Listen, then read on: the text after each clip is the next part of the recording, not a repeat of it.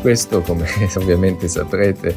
è un podcast che parla di architettura, ma ogni tanto mi piace anche fare degli episodi sull'ecosostenibilità. Sapete quanto mi stia a cuore queste tematiche, penso che anche a tutti voi, e poi soprattutto anche perché l'architettura ha un ruolo importante, cruciale anche su questi argomenti, su queste tematiche, ma oggi in realtà non vorrei parlarvi di questo, non, c'entra tanto l'architettura quanto l'ecologia e la tutela del nostro pianeta, diciamola così. In realtà ho visto un video di Greenpeace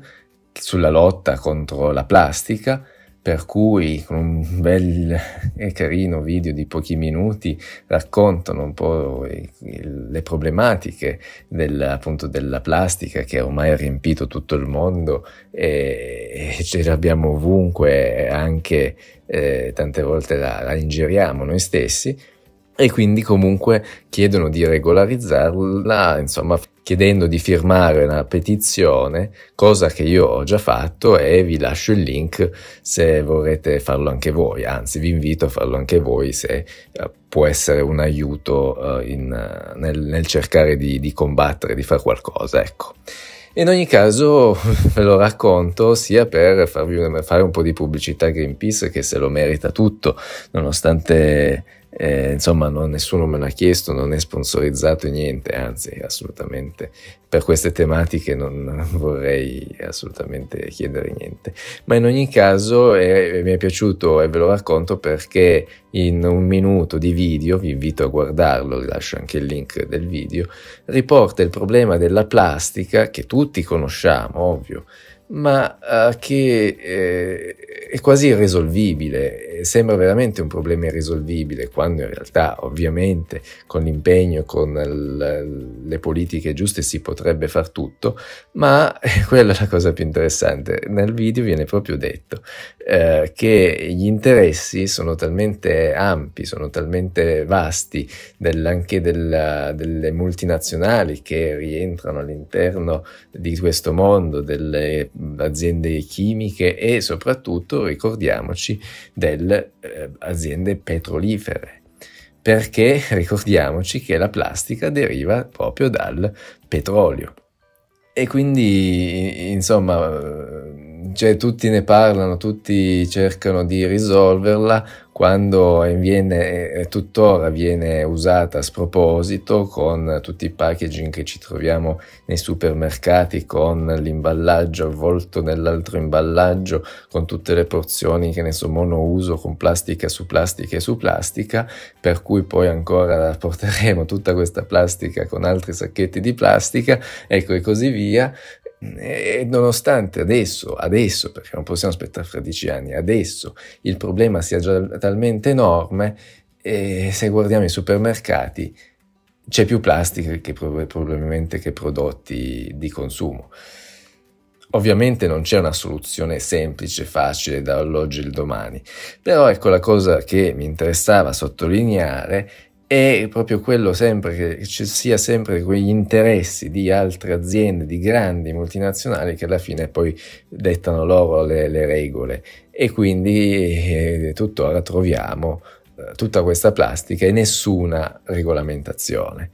E quindi con Greenpeace cerca di combattere per insomma provare almeno a liberarci da un problema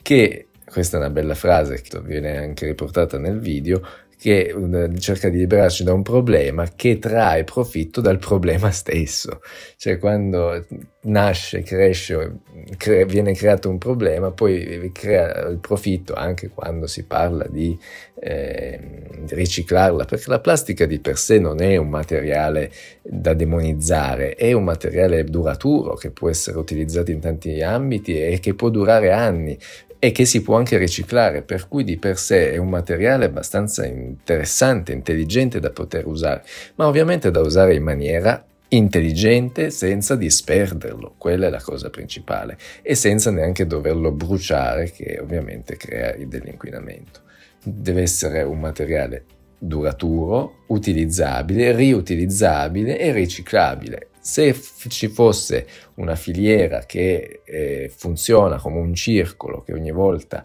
eh, viene, non viene sprecato niente, ovviamente diventerebbe anche un materiale sostenibile. E invece non è così. E poi appunto mi piace quello di, del problema che trae profitto dal problema stesso. Questa frase proprio mi è entrata in testa perché uno pensa che anche le politiche cercano di risolvere qualcosa quando poi alla fine di tutto il discorso c'è ancora qualcun altro che invece ci lucra, ci guadagna sopra a questi problemi. E di fatti è proprio questo che mi ha fatto fare questo episodio, proprio perché anch'io in, in episodi precedenti avevo criticato per dire il bonus 110 o anche le macchine elettriche che di per sé sono un'ottima invenzione, un'ottima tecnologia che può portare dei benefici al, all'ambiente, ma quando anche l'Europa ti dice che in dieci anni dovremmo convertire tutte le auto dovremmo avere solo le macchine elettriche, capite che anche la macchina elettrica c'ha il silicio, c'ha le batterie, il litio, tutti i, materi- tutti componenti che sono altissimamente distruttivi nel, rispetto all'ambiente, nel ricavarli e nel produrli. Per cui ci sono sempre questa ambiguità di dover ricercare qualche tecnologia, qualche politica anche che sembra a favore dell'ambiente, quando poi in realtà è un po' una fregatura. Ecco. Non vorrei creare una sfiducia totale, forse che quella che ho già io. Eh, speriamo sempre che ci siano delle politiche che invece vadano a favorire la reale, reale ecologia. In realtà dei fatti, ecco, è sempre difficile trovarla. Non voglio creare del, una sfiducia totale in tutto quello che ci circonda, però, ecco, siccome è un argomento che avevo più volte trattato, quello di questa ambiguità di dover costruire, anche trattando l'architettura, costruire in maniera super efficiente con tutte le tecnologie possibili, quando poi una baita di montagna con i suoi materiali ricavati localmente è fatta in una maniera tradizionale, ma tradizionale non vuol dire eh, malfatta, vuol dire sicuramente più sostenibile di una casa fatta oggi, perché veniva fatta con, con, con, cognizione e per proteggersi dal caldo, dal freddo, dipende insomma da, da che mm,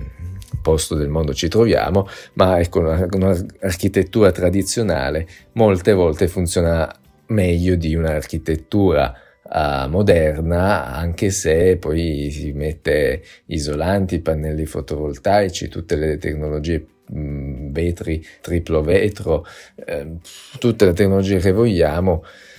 Ma quanto andiamo a, a consumare di materiale, di, di, di impegno, se vogliamo, quando poi insomma serviva progettare in maniera più intelligente come si faceva una volta. Quindi è tutto un discorso che ecco, si, si riprende, ecco, questo mio mia fissazione che anche più volte avevo già ripreso e raccontato, ecco anche in questo caso che non c'entra niente la plastica, ma mi sembra di ritornare sempre allo stesso discorso. E quindi boh, faccio pubblicità a Greenpeace, mi fa molto piacere farla, firmate anche voi questa petizione, guardate anche il video che è molto molto carino, molto ben fatto, in pochi minuti vi racconta un problema enorme e difficilmente risolvibile, ma che Greenpeace cerca, cerca di farlo.